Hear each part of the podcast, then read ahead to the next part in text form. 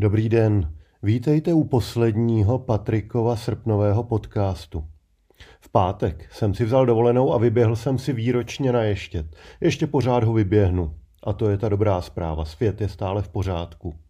Dneska si prosvištíme tři technická témata. Dvě se budou týkat firmy Apple a jedno Samsungu. A na závěr, fakultativně jako oddělený podcast, si dáme jedno volební téma. Můžete si ho poslechnout samostatně, až ho namluvím. Mám na vás jednu prozbu. U podcastu se nově snažím vyrovnávat zvuk, ale vůbec netuším, jak výsledek dopadá u posluchačů. Je to magie, kterou provádí sám program Sound Normalizer. Je to můj druhý pokus o zlepšení zvuku. Tím prvním bylo, když jsem podcast začal nahrávat v posteli dcery, kde je baldachín a zvuk zde nahraný zní méně dutě. Dejte mi když tak vědět e-mailem na zandl.marigold.cz, zda zvuk dopadá nějak lépe. Apple představí nové produkty zřejmě 14. září. Už za dva týdny by měl Apple představit své nové produkty. Odhadovaný termín je 14. září, i když podle mě k představení Apple iPhone 13 by mi lépe sedělo 13. září. Nu, a co bude nového? Především ten iPhone 13 a k němu je tradičně dost spekulací. Od LiDARu, standardně ve výbavě, až po nejnovější spekulaci, kterou přinesl čínský analytik Min Chi Kuo. Kuo je známý úspěšnými líky Apple informací v minulosti a tentokrát tvrdí, že iPhone 13 bude schopen komunikovat i bez mobilní sítě, přímo přes síť satelitní, na nízké orbitě, takzvané LEO. Pravděpodobně půjde o Global Star, o něm se již v minulosti šuškalo, že s Applem něco kutí. Volat a posílat zprávy přes satelitní síť by byl pořádný nářez, i když by to byla pravděpodobně jen doplňková a bezpečnostní funkce tam, kde žádná mobilní síť nebude. Přeci jen kapacita satelitních sítí je nízká. Kdyby zprávu nepřinesl Kuo, označil bych jich šmahem rovnou za kachnu, protože nadspat kvalitní anténu pro LEO do pouzdra dnešních iPhoneů mi přijde nemožné. Na jakoukoliv fotku telefonů Global Star, když se podíváte, dáte mi za pravdu. Ta anténa z nich prostě trčí a není rozhodně malá. Není to nic, co bývalo třeba na Nokia 6110 před 20 lety.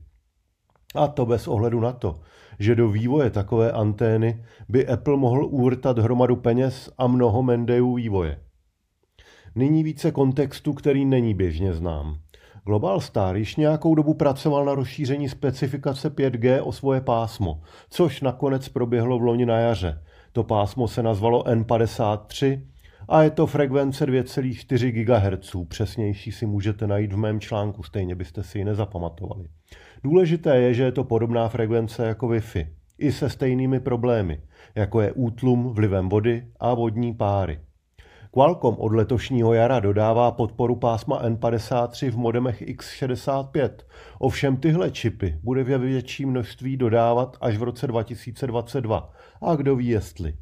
Navíc iPhone 13 má používat řadu X60, tu předchozí, která standardně podporu pásma N53 nemá.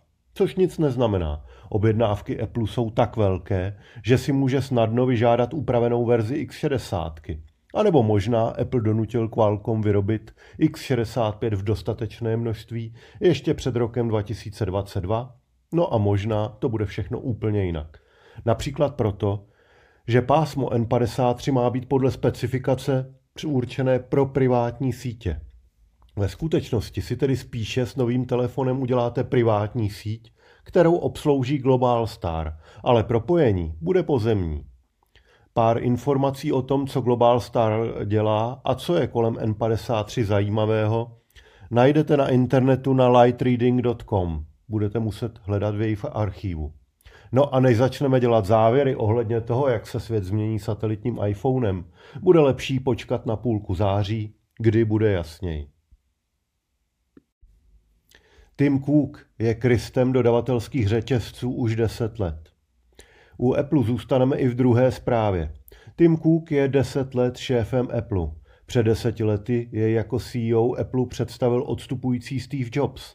Málo podstatnou, tedy pro nás, zprávou, je, že Cook k deseti letům e, své funkce vykešoval 750 milionů dolarů v akcích Apple, což je hezký bonus. Zajímavější je, že Cook prohlásil, že nepředpokládá, že by byl CEO Apple za dalších deset let a že by rád viděl ještě jeden stěžejní výrobek. To spustilo vlnu spekulací, co to bude, virtuální realita a brýle, nebo Apple Auto, nebo ještě něco jiného, třeba funkční klávesnice pro MacBook Air. Jinak Cookovu dekádu sumarizuje například CNBC a Business Insider. Obecně se shodují v tom, že Cook udělal z Apple firmu na peníze a perfektně běžící stroj, který ale generuje víc peněz než úplných a převratných novinek. I když připouštějí, že průlomy jsou už dneska těžké a možná nás ještě nějaké čekají. Tři věci, které v Apple a v biznisu změnil podle CNETu. Vnesl více politiky, kdy se firma zapojila do obrany LGTB komunity, ale i provedl továrnou Trumpa a slíbil vrátit výrobu do USA a také více produktů, mnohem více než kdy Jobs a více ambicí, kdy se firma posunula od prodeje hardwareu a softwaru k prodeji služeb. A abych nezapomněl, Week nazval Kůka Kristem 2.0 dodavatelského řetězce. To sedí. Kůkova schopnost vydojit součástky a donutit někoho vyrobit něco, co by on potřeboval, je příslovečná. Září se nicméně zřejmě žádné průlomy, po níž Cook půjde do důchodu, nepředstaví. Kromě nového iPhoneu se mluví ještě o Apple Watch 7, a nový Mac Mini, který by mohl být průhledný z polikarbonátu s procesorem M1X s větším výkonem, pamětí a více porty. Ale šláger se nečeká. Tak uvidíme. Šéfa Samsungu pustili z vězení. A u činovníků nadnárodních firm zůstaneme. Zatímco u Kuka oslavujeme desetiletí v čele Apple, faktický šéf Samsung Electronics Jay Lee oslavil propuštění z vězení. V lednu jej odsoudili na dva a půl roku a nejenom v českých věznicích plyne čas tak nějak janouškovsky. Soud uznal Lího vinným z úplatkářství, z pronevěry a zatajení výnosů z trestné činnosti v hodnotě přibližně 8 milionů dolarů, což jsou v jeho případě poměrně drobné.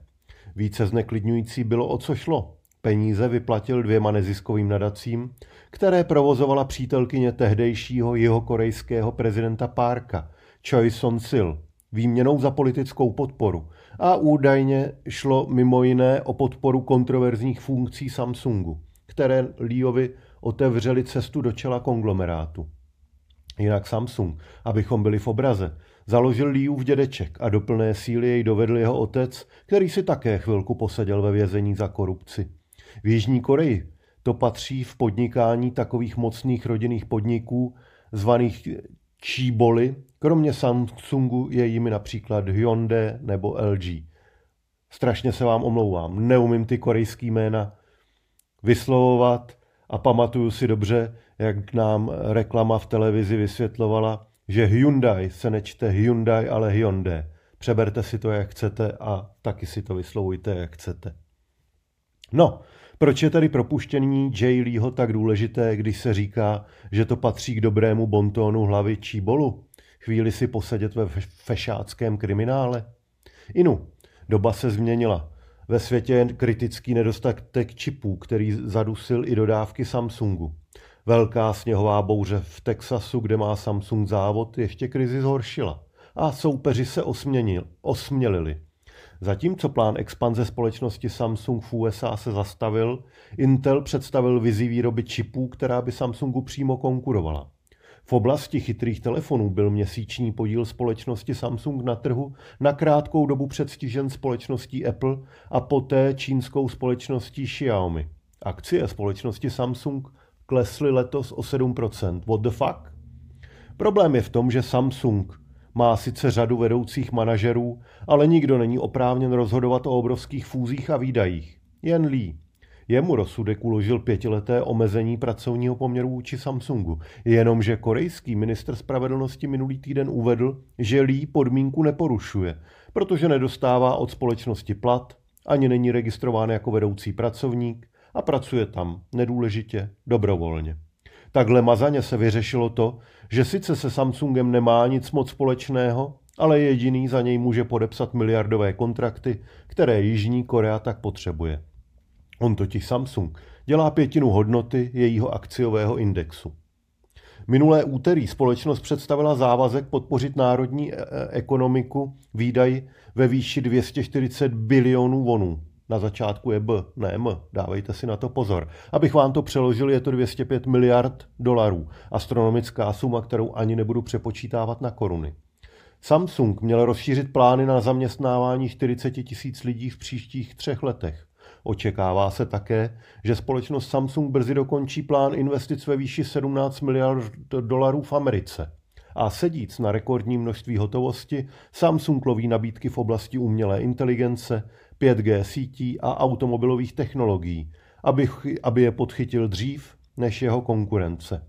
No a všechny tyhle obchody může podepsat vlastně jen Lee. A to není malé rum konec. Příští měsíc čeká Leeho soud kvůli údajnému použití uh, anestetika Propofol, což je lék, který pomohl zabít Michaela Jacksona. Tyto případy zvyšují pravděpodobnost, že Leeova svoboda může být dočasná a že vedení Samsungu bude potřeba nějak vyřešit. V tomto světle je možná pro Leeho největší výzvou, jak vytvořit systém, který zajistí kontinuitu v největší jihokorejské společnosti. A to je pro tentokrát všechno. Hezký start do nového týdne přeje Patrik Zandl.